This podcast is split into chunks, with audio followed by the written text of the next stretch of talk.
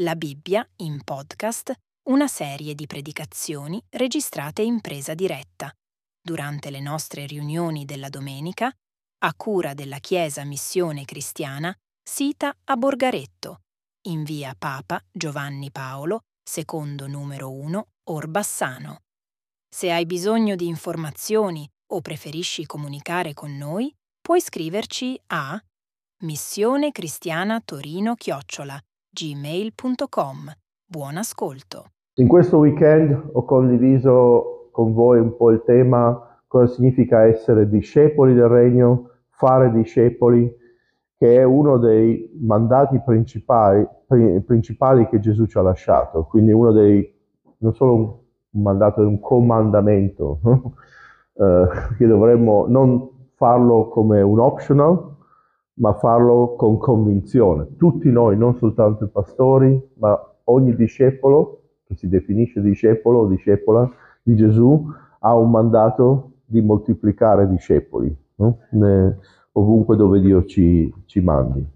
Vi ricordate ieri pomeriggio abbiamo finito con Matteo 4,19 in cui Gesù dice seguitemi vi farò pescatori di uomini, no?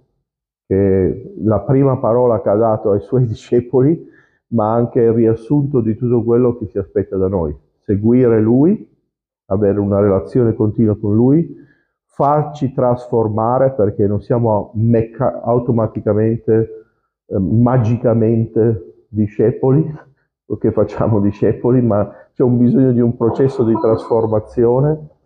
Eh, 35 anni seguo Gesù, non sono ancora arrivato, non sono professionista, eh, non sono fuori dai giochi, ma ancora Dio sta cambiando il mio cuore, la mia vita per rendermi più efficace nel regno, per, per rendermi una persona che riflette il carattere del Padre, no? perché il mio desiderio è quello che quando le persone vedono me, vedano un pochettino più di Gesù, no? non vedono solo un uomo, un italiano, un lavoratore, una persona che fa cose buone, ma che vedano Gesù in me, no? Perché se non vedono Gesù in me, non, è, non porta una differenza, no? Ci sono tanti predicatori, tanti guru, tanti insegnanti, tanti profeti, ma il mondo non è cambiato da queste persone. Il mondo è cambiato sempre dall'amore del Padre e se Gesù è visibile in noi, qualcosa può succedere. Questa mattina volevo condividere alcuni pensieri su qual è la nostra motivazione per seguire Gesù, perché abbiamo visto in questi anni che una delle problematiche più grandi è che ci manca sempre la motivazione, no? Soprattutto noi italiani fatichiamo molto su questo, no?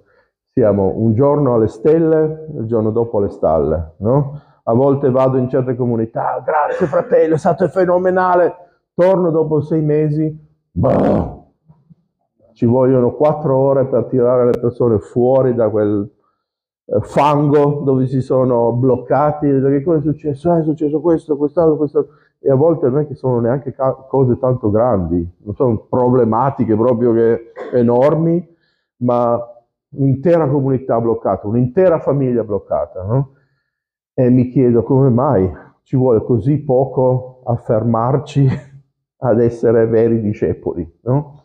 Perché il nemico ci mette così poco e a volte delle piccole cose per bloccare degli uomini e donne che potrebbero portare un cambio enorme no? nella società. E la, molto spesso, no? quando chiedo che cos'è che ti motiva, qual è la tua motivazione principale della tua vita? Mm? La domanda che ti voglio fare, non per criticarti, non sono qui per esporre nessuno, ma cos'è che veramente ti motiva dal lunedì alla domenica? Cos'è la cosa che ti fa andare avanti nella tua vita, ti dà una spinta, ti dà una marcia in più? Molti di Dio, ok, l'amore di Dio, bene, spero. Uh, in effetti tutti i credenti mi dicono siamo motivati dall'amore di Dio. Ok, se tutti siamo così motivati dall'amore di Dio, perché siamo così lenti a servire Dio? Perché molti dei nostri matrimoni non sono così entusiasti, non c'è grande entusiasmo, perché abbiamo difficoltà a servire Lui, perché abbiamo difficoltà a raggiungere altre persone, a cambiare. No? Alcuni di noi faticano a cambiare alcuni aspetti del proprio carattere da 20-30 anni. No? E nelle ultime settimane ho incontrato molti credenti eh, che mi hanno detto oh, guarda, io ormai ho rinunciato a tutto, no, aspetto soltanto che il Signore torni. Eh? Va bene, buono che aspetti, ma, ma, è quella la tua motivazione? Eh? Che cos'è che ti motiva veramente? Eh, c'era uno psicologo che ha vissuto cent'anni fa, che, è uno dei padri della psicologia moderna, eh, un giorno ha iniziato a comunicare, a scrivere no? delle cose che sono interessanti perché ha detto dobbiamo comprendere quali sono i bisogni per, eh, profondi delle persone, no? perché lì c'è il motore no? che ci muove. E ha elencato alcuni, ha trovato insomma, con la sua ricerca alcune delle motivazioni che le persone hanno nel vivere. Eh, le prime motivazioni sono le motivazioni fisiologiche, mangiare, bere, no? anche la sessualità, avere una casa, no? sono bisogni normali che ognuno di noi ha. Un altro aspetto che ha evidenziato è l'aspetto della sicurezza. No? Ognuno di noi vorrebbe vivere in relazioni sicure, protette, sia fisicamente che emotivamente. No? non è il caso di tutte le persone. Non dobbiamo andare in Asia, in Africa, ma anche qui, no? nel contesto in cui siamo. Ho guardato ieri un po' di notizie e sono delle cose spaventose che succedono. Uh, due ragazze abusate ieri a Milano, uh, famiglie disastrate, persone che si fidano delle persone sbagliate, quindi nei loro bisogni fondamentali non sono motivate, anzi sono attaccate ancora di più. Mm? Eh, abbiamo bisogni anche sociali, di amicizia. No? Molte persone mi dicono conosco tante persone ma ho pochissimi amici. Ho molti follower su Instagram, 20.000 follower, e dico quanti amici hai? Nessuno. Quindi superficialmente conosci tantissime persone, ma il tuo bisogno di una vera amicizia è poco. Ne hai poche di persone a cui ti puoi fidare o persone che si fidano addirittura di te. No? Poi ci sono bisogni ancora più profondi, il bisogno della stima di se stesso, il bisogno di essere amati e accettati, rispettati, eh, riconosciuti. Mm? Mo, diciamo che quello va in un aspetto ancora più profondo, no? Ti senti veramente accettato, amato?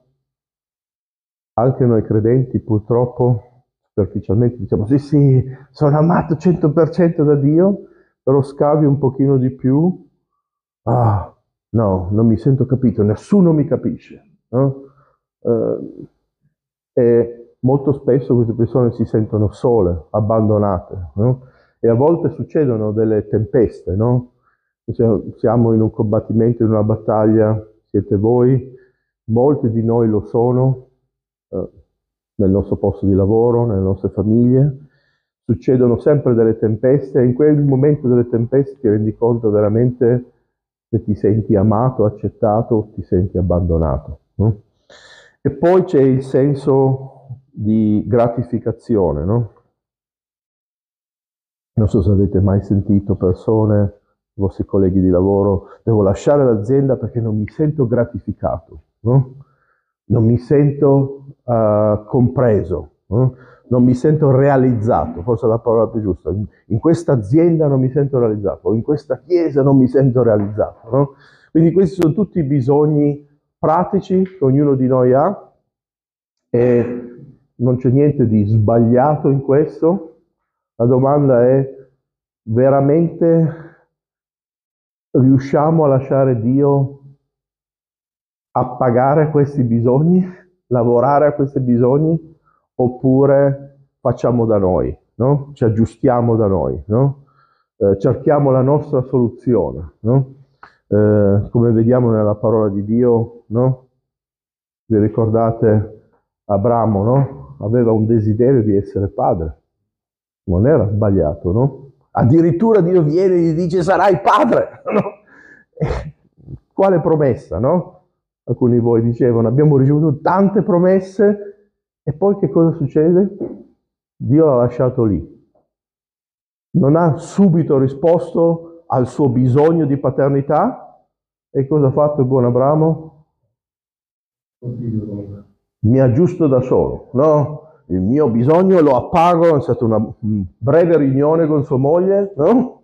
Una riunione strana, e faccio per conto mio, no? E questo intervento di faccio per conto mio ha creato no? un problema che ancora oggi portiamo, che si chiama Islam. No? Eh, a volte quando facciamo per conto nostro possiamo fare dei pasticci, non soltanto nella nostra vita, ma pasticci che vanno in generazioni. No? Come diceva Chiara, non solo il padre fa un errore economico, ma addirittura queste maledizioni vanno dai figli e poi dai figli dai figli. No? A volte incontriamo delle persone in cui pagano ancora i debiti dei propri nonni e dei bisnonni, debiti non soltanto economici ma anche emotivi, spirituali, maledizioni varie. No? Eh, però Dio può riparare, può restaurare. No? Lo scorso anno abbiamo battezzato due ragazzi uh, vicino ad Alessandria, una storia molto interessante. Questi due ragazzi sono venuti al Signore più o meno nello stesso periodo e sono nipoti di due uomini in cui insomma, i nonni di questi due ragazzi, uno dei nonni ha ucciso l'altro nonno. Guardate a pensare, adesso io non so, Dio non, è, non fa le cose a caso, no? ma il giorno in cui eh, abbiamo condiviso il Vangelo con questi ragazzi, sono convertiti più o meno alla stessa età, sapevano chi erano, però non erano in contatto, e il giorno del battesimo questi due ragazzi, eh, sono 16-17 anni, sono battezzati e abbiamo ricordato, ok, i vostri nonni, uno ha ucciso l'altro, no? E oggi Dio ha iniziato qualcosa di nuovo, no? E questo ragazzo, questi ragazzi si sono abbracciati e detto, Dio è un Dio di restaurazione che va al di là, no? I vostri nonni hanno, fatto, hanno, creato de, hanno aperto delle porte spirituali negative, hanno fatto qualcosa di terribile, no? Perché bisticciavano sempre un giorno uno con un bastone ha ucciso l'altro, ma Dio è stato in grado di restaurare questa situazione, no? ha la capacità di restaurare questa situazione. Ma torniamo al punto, no? cosa ci motiva veramente? Qual è la nostra vera motivazione che ci spinge a seguire Dio, ad amare Dio, a essere buoni discepoli del Regno. Io voglio leggere solo alcuni versetti che sicuramente avete già letto qualche volta in Seconda Corinzi, capitolo 5, dal versetto 11 al versetto 19. Seconda Corinzi 5, 11, 19. Consapevoli dunque del timore che si deve avere del Signore, cerchiamo di convincere gli uomini, e Dio ci conosce a fondo, e spero che, e spero che nelle vostre coscienze anche voi ci conosciate. Ci, noi ci raccomandiamo di nuovo a voi, ma vi diamo l'occasione di essere fieri di noi, affinché abbiate di che rispondere a quelli che si vantano di ciò che è apparenza e non di ciò che è nel cuore. Perché se siamo fuori di senno, no? siamo pazzi, è per Dio, e se siamo di buon senno, è per voi. Infatti, l'amore di Cristo ci costringe, perché siamo giunti a questa conclusione, che uno solo morì per tutti, quindi tutti morirono, e che egli morì per tutti affinché quelli che vivono non vivono più per se stessi, ma per colui che è morto e risuscitato per loro. Quindi, da ora in poi, noi non conosciamo più nessuno da un punto di vista umano e se anche abbiamo conosciuto Cristo da un punto di vista umano, ora però non lo conosciamo più così. Se dunque uno è in Cristo, egli è una nuova creatura, le cose vecchie sono passate, ecco, tutte le cose sono diventate nuove. E tutto quello che viene da Dio, che ci ha riconciliati con sé per mezzo di Gesù Cristo e ci ha affidato il ministero della riconciliazione. Infatti Dio era in Cristo nel riconciliare con sé il mondo e non imputando agli uomini le loro colpe e ha messo in noi la parola della riconciliazione. Questi versetti sono un po' complicati perché è un po' il modo in cui Paolo scriveva che oggi, oggi non, non useremo questo tipo di frasi complicate, eh, giri pindarici enormi, ma vorrei provare a spezzare un po' questo lungo brano perché penso che in quello che Paolo voleva dire voleva darci un'idea di cosa ha motivato lui a fare quello che faceva, no? che è la motivazione che potremmo avere anche noi nella nostra vita. La prima cosa che Paolo menziona che lo motivava era il timore di Dio. No? In questi versetti è scritto, no? non lo facciamo per Dio, non lo facciamo per noi, ma lo facciamo per Lui. No? Paolo era cosciente, è scritto anche in 1 Corinzi 13, 14, 3, 14, che ognuno di noi riceverà una ricompensa per quello che noi stiamo facendo con Dio. No? Non so se siete coscienti che tutta la tua vita è come se fosse una palestra, no? Gli sportivi, no? Insegnano, o anche i musicisti, sai Graziano, prima di fare una performance ci sono ore e ore di allenamento, no? Cioè, quello che noi raccogliamo facendo un concerto, facendo un'attività sportiva, è, il frutto di ore e ore di preparazione. No? La nostra vita qua sulla Terra è come se fosse una grande palestra in cui noi ci stiamo preparando per l'eternità. No? Sei cosciente di questo? Quanta ginnastica spirituale stai facendo? Sei veramente pronto per quello che Dio ha per l'eternità nella tua vita, chiaramente dovremmo essere pronti già per quello che Dio ha qua sulla terra, ma tutto quello che facciamo qua non è aspettare la morte, no? Conosco una persona nella mia famiglia che eh, ha più di 90 anni e sono 40 anni che aspetta la morte. Ho detto, ma mi sembra che stai perdendo un po' di tempo, no? Ho detto, ma morirò presto. Già lo diceva a 50 anni, no? Detto, non è una perdita di tempo non sarebbe meglio usare ogni momento per prepararci per qualcosa di più positivo? No? Dicevamo questa mattina Gesù ha guardato la morte non come un punto d'arrivo, ma come un punto di partenza, per quello che c'era dopo, no? Non ha visto la morte come la fine, ha visto la morte come un passaggio per qualcosa di più grande, entusiasmante e pieno di speranza, no? La vita eterna che può dare a noi la nuova vita, renderci figli e figlie di Dio. No? E per ognuno di noi è la stessa cosa. No? Quanto possiamo prepararci già ora per qualcosa di più grande che Dio ha per noi. In 1 Corinzi 3, verso 13 è scritto che ogni cosa che noi facciamo sarà rivelata un giorno. Adesso questo può essere una buona notizia per alcuni di noi, ma una cattiva notizia per molti di noi, nello stesso tempo perché molti di noi nascondiamo, no? Nascondiamo la nostra vita privata, nascondiamo dove noi appaghiamo i nostri bisogni e un giorno tutto sarà rivelato, no? Questo ci fa avere timore di Dio, non so voi, ma io ho timore di Dio quando penso che un giorno, boom, Dio aprirà il libro e dice, ah, interessante, no? Questo è quello che hai predicato e questo è quello che hai fatto. Non è uguale, no? Queste sono le tue buone intenzioni, no? Come si dice in italiano, il, le porte dell'inferno sono la, la, strada dell'inferno è lastricata da buone intenzioni, no? Eh, appena iniziato l'anno, no? Chissà quante buone intenzioni, no? Quest'anno 2024 farò questo, questo e quest'altro siamo arrivati al 21 gennaio. Sei riuscito nelle ultime tre settimane a fare quello che pensavi?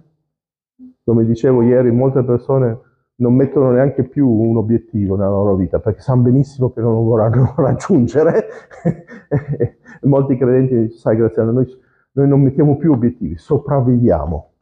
Ma un discepolo del regno non è chiamato a sopravvivere, è chiamato a vivere. No? Gesù non ci ha detto sopravvivete finché io torno, ha detto fate discepoli no? finché io torno, amate, no? perdonate guarite, scacciate i demoni, no? predicate il Vangelo del Regno. Non ha parlato di cose negative, ha parlato di cose positive. No? Ma tutto quello che noi facciamo, l'Apostolo Paolo dice, boh, sarà visibile no? online, nel internet del cielo. pom pom, apparirà. No? Eh, Romani 14, 12, Paolo dice che noi renderemo conto della nostra vita a Dio. Questa è un'altra motivazione, no? Un giorno avremo un contatto diretto col Padre e ci chiederà, no? Ti ho dato questo dono, ti ho dato questo talento, no? Come l'hai fatto fruttare? No? Molti di noi diranno, ma io non ho ricevuto granché, no? ma hai dato più doni a Corrado che a me, no? hai dato più doni a Ismaele che a me. No? E dico, sì, ma io ti ho dato questa cosa. L'hai fatta fruttare o l'hai nascosta sottoterra? Eh, sai, avevo paura di perdere questa cosa, no? È triste, no? Vi ricordate la parola dei talenti? Finisce dicendo quelli che hanno messo in pratica saranno posti dove? Sopra regioni e città. No? Quindi Dio ha un piano per noi nel, nel suo regno dei mille anni. No? Io penso che si userà di persone che sono state fedeli, non di quelli che non sono stati fedeli. Eh, ma io ho paura di sbagliare. Gesù non ha mai detto non fatelo per paura di sbagliare, fatelo e fidatevi di me. No, ognuno abbiamo detto ieri faremo errori, io ho fatto tantissimi errori, no? Forse una volta faremo un weekend dove tutti i miei errori, no? Non so se sarebbe molto incoraggiante, però il pastore dice, parla dei tuoi errori, va bene, se volete, ieri ne ho, ne ho menzionati due o tre, ma se volete possiamo fare un weekend, tutti i miei errori, tutte le cose sbagliate che ho fatto prima di iniziare a fare le cose giuste.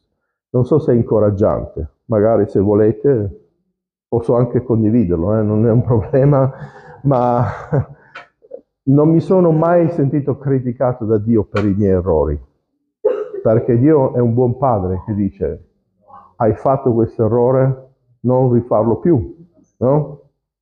Pentiti, cambia, no? Aiuta altre persone a non fare lo stesso errore che hai fatto tu. e questo ho provato a fare in questi due giorni, non siate idioti, no? come è scritto in Giacomo, no? Che sentite la parola e non la mettete in pratica, che non, se, non uh, compensate la vostra fede con l'azione, no? Perché è da idioti, non soltanto ascoltare e non applicare, non fare quello che dice di fare. Quindi Paolo ci incoraggia ad avere il timore di Dio. Molti fratelli e sorelle in questi ultimi anni mi stanno dicendo uh, qui anche a Torino, no? Ci manca il timore di Dio. Le persone si muovono in maniera superficiale perché non hanno timore di Dio, no? Vivono come se così, quello che capita, capita, no? Intanto Dio è un grande Babbo Natale che ci dà una pacca sulle spalle e non, non ci importa no? seguire Lui, non ci importa neanche chiedere a lui cosa ne pensa della nostra vita, no? eh, ma Paolo era molto cosciente, sicuramente Paolo conosceva la parola di Dio meglio di noi, era formato come dai migliori insegnanti della Torano, dei primi cinque libri della Bibbia, ma sicuramente conosceva i profeti, conosceva il libro di Ezechiele, no? è morto il coso. Conosceva sicuramente il libro di Ezechiele e in Ezechiele capitolo 3 versetto 17-19 vers- ci sono due versetti molto particolari, no? In cui Dio dice al profeta Ezechiele, figlio dell'uomo, io ti ho reso guardiano sopra la casa di Israele. Quindi Dio dice, quello che io ti dico di dire, tu lo devi dire, perché sarà di protezione alle persone. Quindi noi dovremmo rendere conto anche di quello che Dio ci dà, ci affida, no? E non penso che era soltanto Ezechiele, ma ognuno di noi è guardiano del suo fratello e della sua sorella. Vi ricordate Abele, Caino? Quando Caino ha ucciso Abele e Dio l'ha beccato, che cosa ha detto? No? Sono io il guardiano di mio fratello? Ah no, No, hai detto la, profe- la, profezia giusta, caro Caino. Esattamente tu sei il guardiano. Ognuno di noi non, è, non deve pensare solo a se stesso, è responsabile, è responsabile anche davanti al fratello e sorella. Se tu vedi qualcuno che fa qualcosa no? in cui si sta distruggendo, no? si sta ferendo, sta distruggendo il proprio matrimonio, sta distruggendo la vita dei propri figli e tu non gli dici niente, è una responsabilità, no? Per questo il mio incoraggiamento che do a voi, che do anche a me stesso, parla, no? Esponiti, no? Questa è parte del timore di Dio che dovrebbe motivarci. Ma molti di noi invece sono più motivati dalla paura, no? dall'insicurezza, dicono, eh, ma se io dico questa cosa, cosa succederà tra me e questa persona? Dico, ma se questa persona veramente ti vuole bene, prenderà il tuo consiglio. Magari quel consiglio che tu gli dai salverà la sua vita, no? sarà una protezione per la sua vita. Eh, Paolo era motivato dal fatto che Dio ci ha dato un compito, ci ha dato una responsabilità e dovremo rendere conto a Lui. La seconda motivazione da questi versetti di Corinzi era la motivazione per, dell'amore di Cristo. No? Paolo era, la parola che abbiamo letto qua, il verbo, l'amore di Cristo, l'amore di Dio mi costringe. No? Non so cosa ne pensate quando qualcuno ti costringe a fare qualcosa che non ti piace di fare. Gioisci? Ah, finalmente ho trovato un fratello che mi obbliga a fare qualcosa che non voglio fare. Ah, ti sono riconoscente. No. La reazione molto spesso è il contrario. Oh, devo fare questa cosa e non vorrei farla. No? Oh, non vedo l'ora di finire. Perché Paolo ha usato questa parola? L'amore di Dio mi costringe, l'amore di Cristo mi costringe. No? Eh, io penso che sia una delle chiavi della nostra motivazione. No? Se noi abbiamo scoperto quanto Dio ci ama, quanto Dio ama il mondo, non possiamo non essere costretti da questo amore. No? Il problema è che forse non l'abbiamo ancora scoperto quanto Dio ci ama. No? Perché abbiamo ancora problemi nelle relazioni, nel matrimonio, gelosie, paure, insicurezze?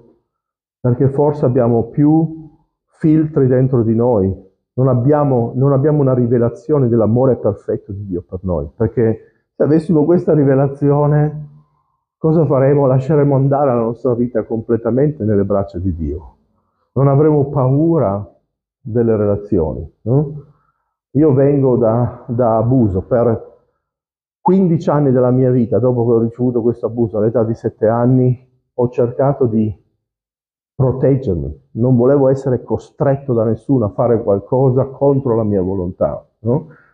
E quando ho conosciuto Gesù era come se un peso enorme e, e si è sciolto no?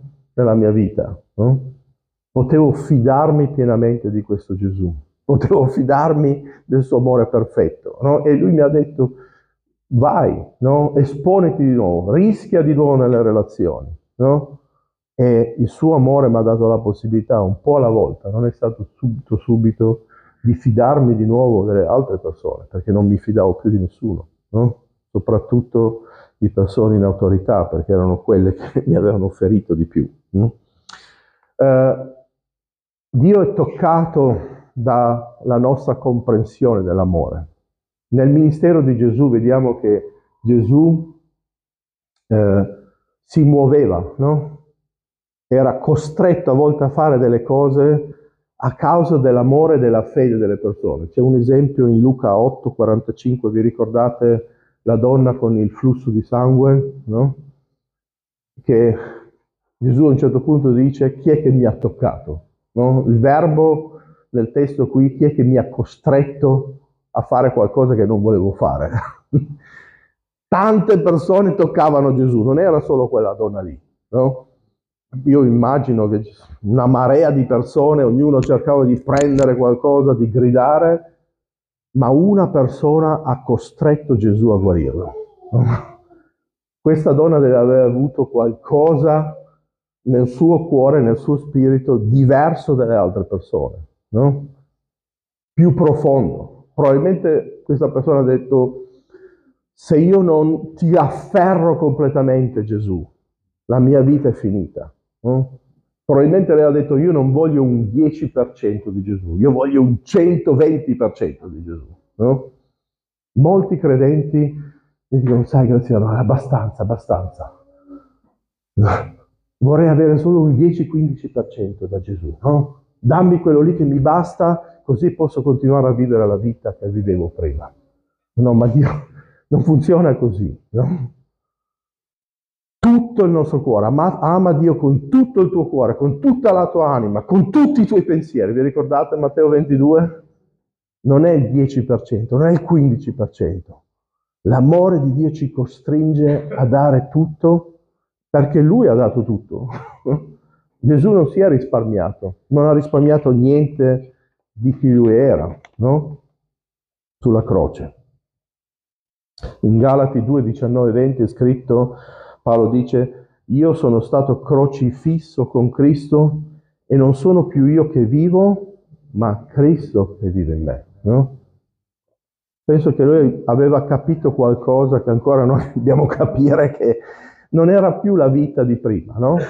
Cioè non c'era più il vecchio Paolo. Il vecchio Paolo era morto lì sulla croce, un nuovo Paolo, no? La vita che vivo nella carne la vivo nella fede nel Figlio di Dio che mi ha amato e ha dato Lui stesso per me. No? Completamente un'altra vita. E io quando studio la vita di Paolo dico, ma quest'uomo era zelante prima di conoscere Gesù, era impegnato prima di conoscere Gesù, leggeva la Bibbia prima di conoscere Gesù, dava le sue finanze prima di conoscere, magari avessi un Paolo prima di conoscere Gesù. Eppure lui dice tutto era immondizia a confronto a Gesù. No? Niente era da salvare, tutto doveva morire sulla croce. Adesso, non so quanto della tua vita prima di conoscere Gesù stai ancora mantenendo con la tenda d'ossigeno, no? Mm? Ah, lo so, lo so che non piace Dio, ma lo, tengo, lo sopravvivo, no? Tengo quella cameretta nella mia vita che nel caso Dio non funziona, vado dentro lì, ah, ricevo tutto quello che Dio non mi dà, no? Adesso il mio consiglio a voi, chiudete questa cameretta proprio, pum, oppure dite, guarda Gesù, vieni dentro questa cameretta nascosta e porta la tua luce, perché non c'è la tua luce lì, no? Non voglio più avere niente della mia vita passata che mi controlli, che mi dia motivazione, no? E purtroppo molti credenti sono più motivati da quella cameretta scura che dalla cameretta piena di luce del regno. Mm? Paolo era motivato completamente dall'amore di Dio. Mm? Quello lo spingeva a fare quello che faceva, a rischiare la sua vita, a essere criticato. Mm? A un certo punto ha detto tutta l'Asia mi ha abbandonato. No? Probabilmente non tutte le chiese che lui aveva aperto erano così entusiaste di lui, non erano molto convinte, non le aveva trattenute a lui. Eh? Era un leader un po' diverso da quello che conosciamo oggi. No? Invece di legare le persone a lui, le legava a Gesù, no? E molto spesso quello che gli succedeva gli, gli davano il ben servito, no? Ma cosa lo motivava ad andare avanti? L'amore perfetto di Gesù. No? Sapeva che doveva continuare in quella direzione. Terza motivazione, versetto 17, Paolo era motivato dall'essere una nuova creatura in Cristo. Mm? Aveva capito che era un, una persona nuova, qualcuno di nuovo. No?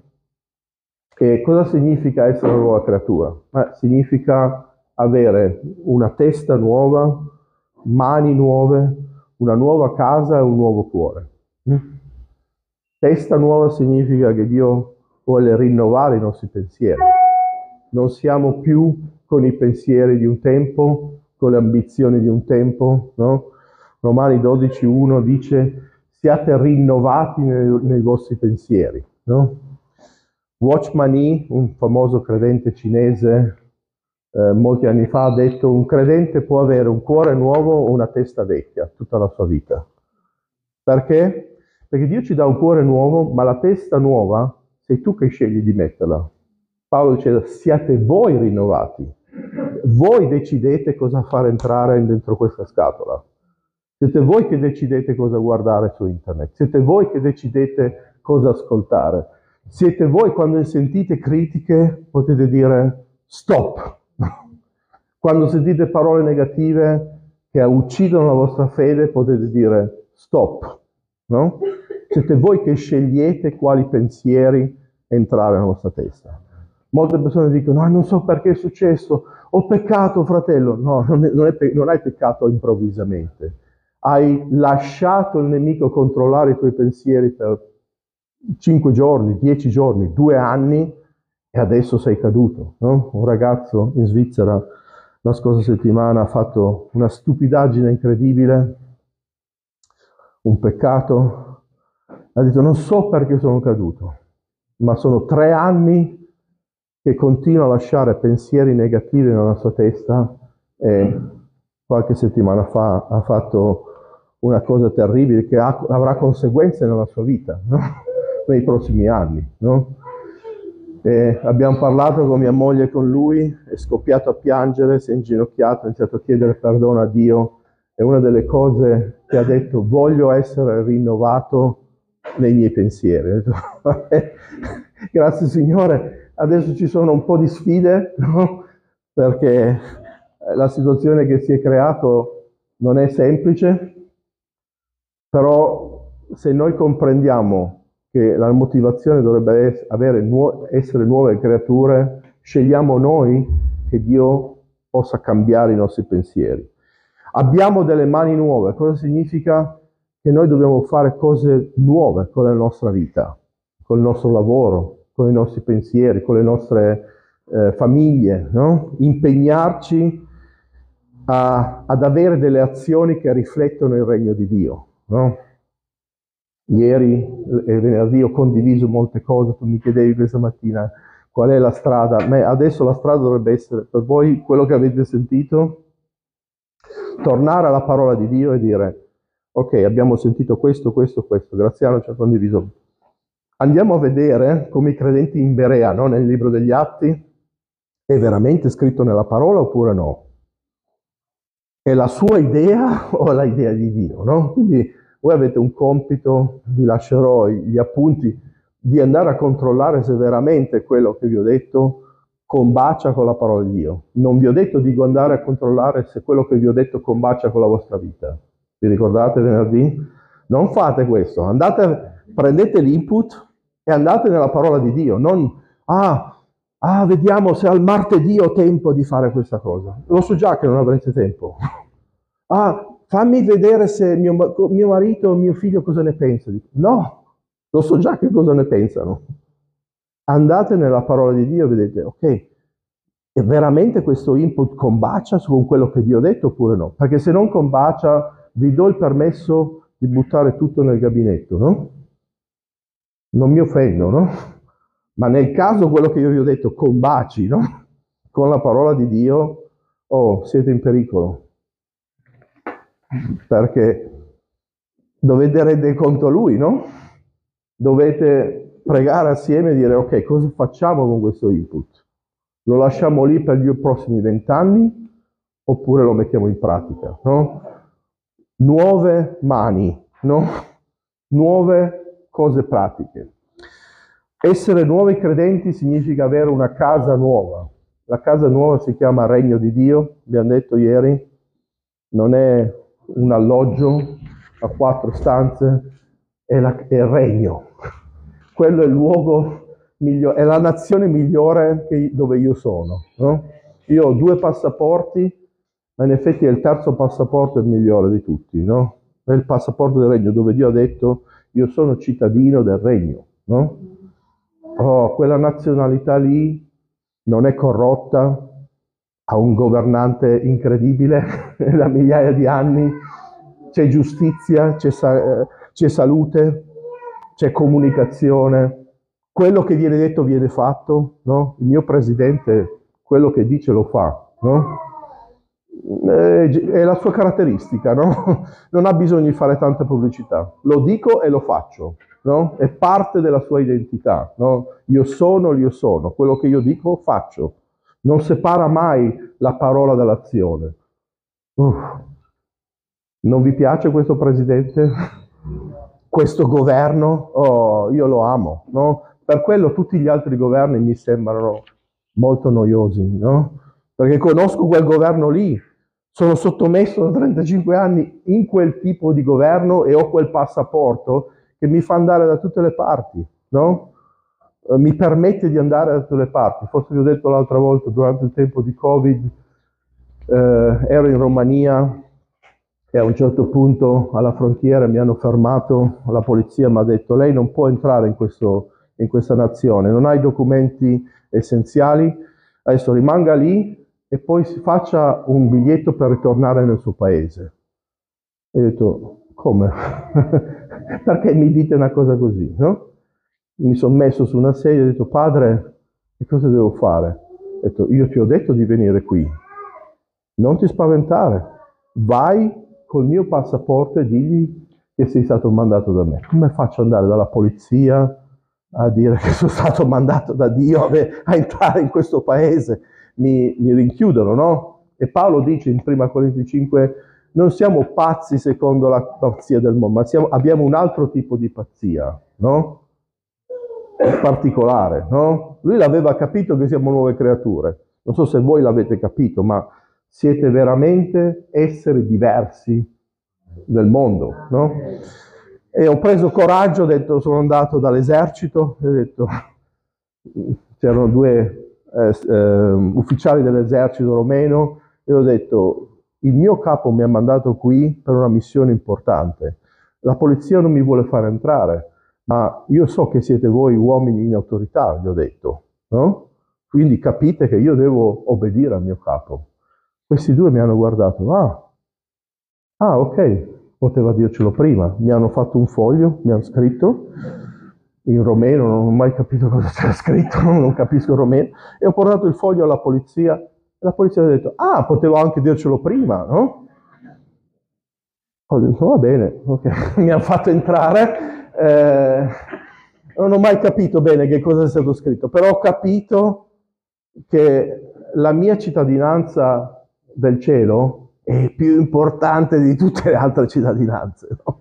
E in quella settimana che sono stato in Romania abbiamo visto decine di persone entrare nel regno, un sacco di credenti sono stati formati c'era un piano da parte di Dio più importante, perché la mia casa, la mia nuova casa nel regno è molto più importante di qualsiasi altra casa. E abbiamo un nuovo cuore. Come nuove creature abbiamo un nuovo cuore significa un nuovo carattere. Una delle cose che limitano le persone nella motivazione, in effetti, sono le proprie emozioni, no? Uh, e noi italiani amiamo le nostre emozioni. No? Tutti i giorni...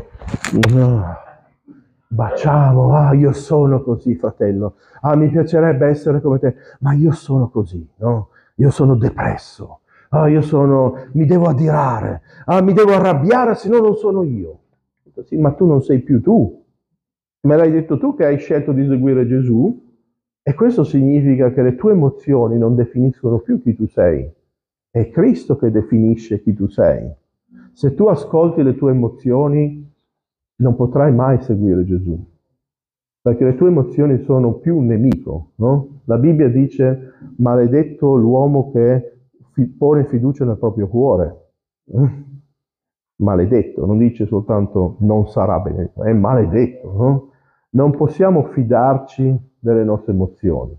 Ah, ma sai, ho scelto di iniziare questa relazione con questo uomo. Un'altra sorella, eh, due settimane fa, mi ha detto, perché mi sento bene con lui. Sì, ma non è tuo marito.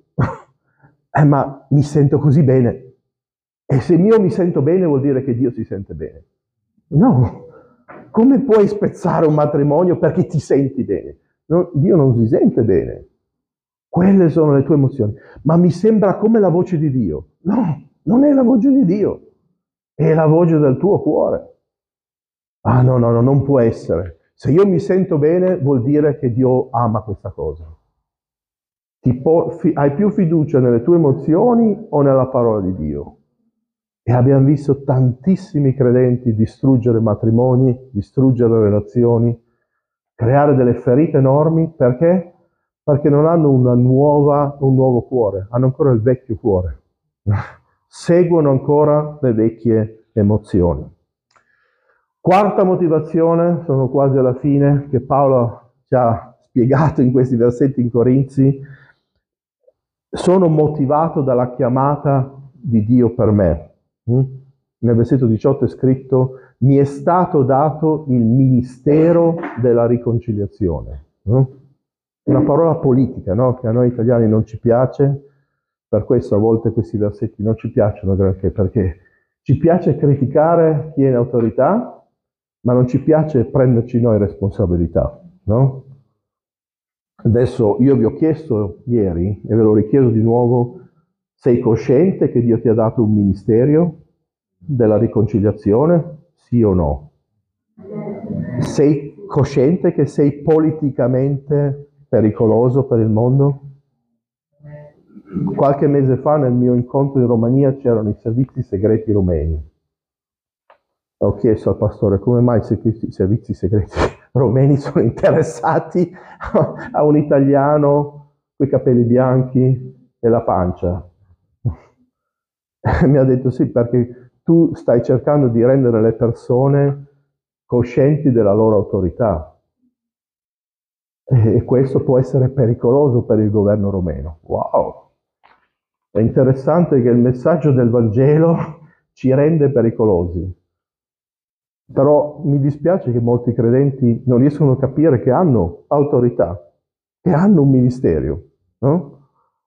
Perché il nemico ti ha ingannato, no? E pensi solo a te stesso, non pensi a quello che Dio ti ha affidato, non pensi che Dio ti ha dato il ministero della riconciliazione e allora vivi come un depresso tutta la tua vita. Oh, sono nessuno, mi faccio schifo, oh, non ho fede, ho paura. E Dio dice, ma ti ho dato il ministero della riconciliazione, ti ho dato una chiamata, ti ho dato un incarico, lo stai prendendo e quella è la tua motivazione per la tua vita, domani che vai al lavoro, oppure la tua motivazione, sai fratello, sono i 1200 euro al mese la mia motivazione. Sei veramente convinto che Dio ti ha messo in quell'azienda solo per i 1200-1300 euro al mese?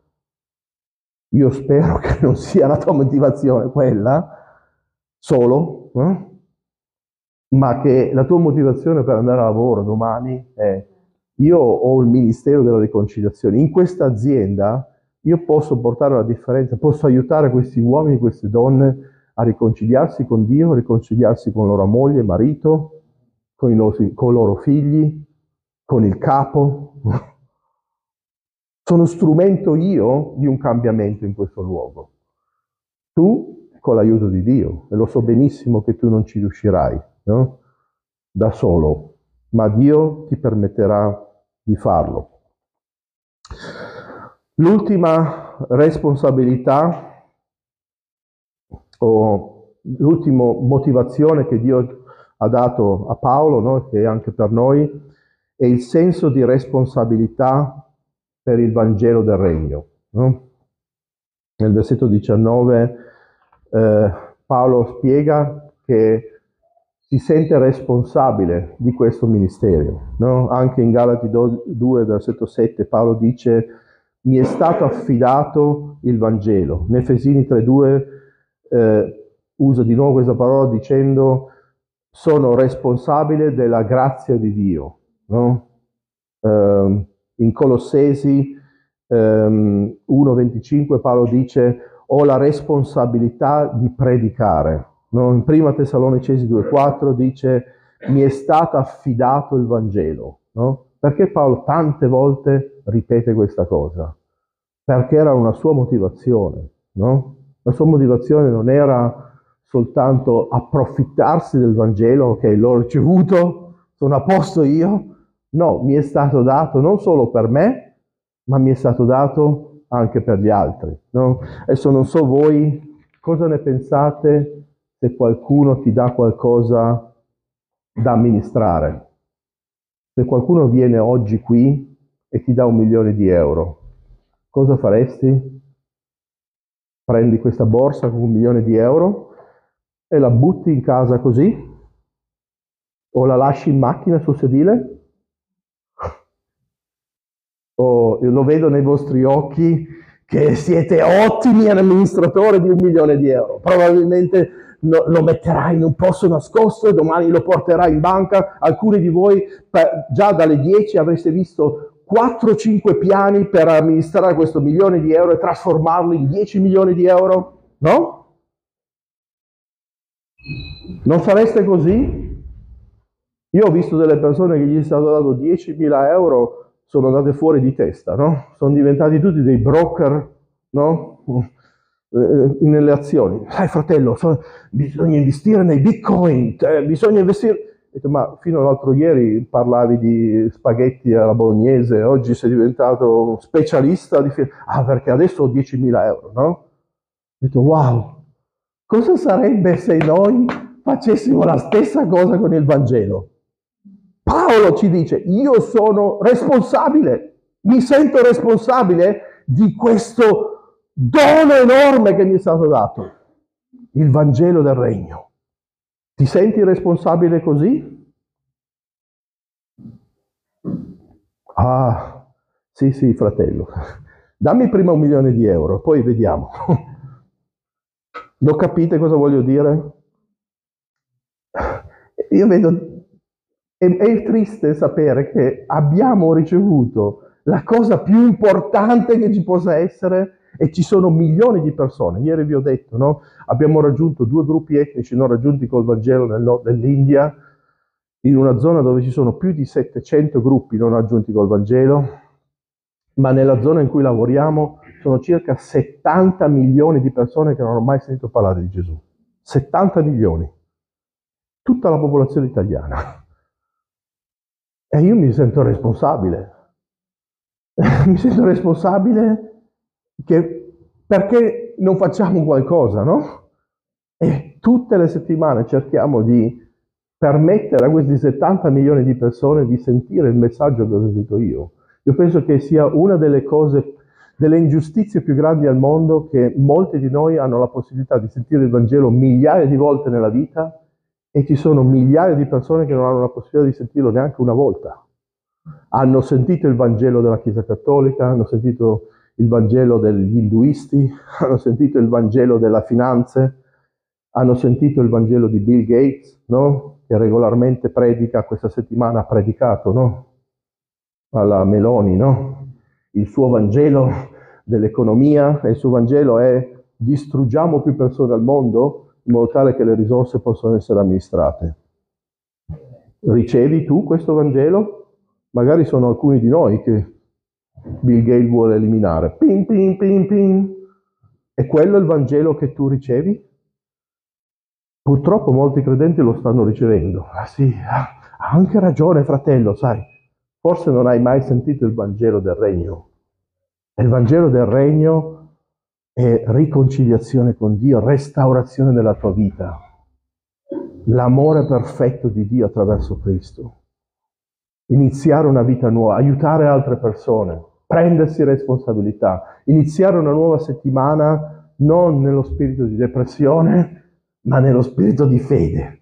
Questa settimana voglio vedere persone crescere in Cristo. Voglio contagiare più persone possibile con l'amore di Dio. Voglio vedere famiglie che sono distrutte avvicinarsi più vicino a Cristo. Vi lascio con un paio di domande per meditare. Valuta la tua motivazione. Hm? Perché stai servendo il Signore? Sei motivato dalle stesse cose che hanno motivato Paolo o sei motivato da altre cose? Chiedi a Dio di motivarti, come ha motivato Paolo, dall'amore per il Padre e dall'amore per gli altri. Ricordate, ieri ho detto la passione per Dio e compassione per le anime. No? E l'ultimo passo, dedica la tua vita a Dio. No? Proverbi 16.3, dedica le tue attività al Signore, i tuoi piani saranno raggiunti, no? saranno benedetti. No? Se noi non lasciamo andare tutto, non riceviamo niente. No? Dai e ti sarà dato, non è soltanto nelle finanze, ma è nel tuo cuore. E nel ringraziarti per aver ascoltato le nostre registrazioni, ti ricordiamo che se hai bisogno di informazioni o preferisci comunicare con noi, puoi scriverci a missionecristianatorino gmail.com. Grazie. Dio ti benedica.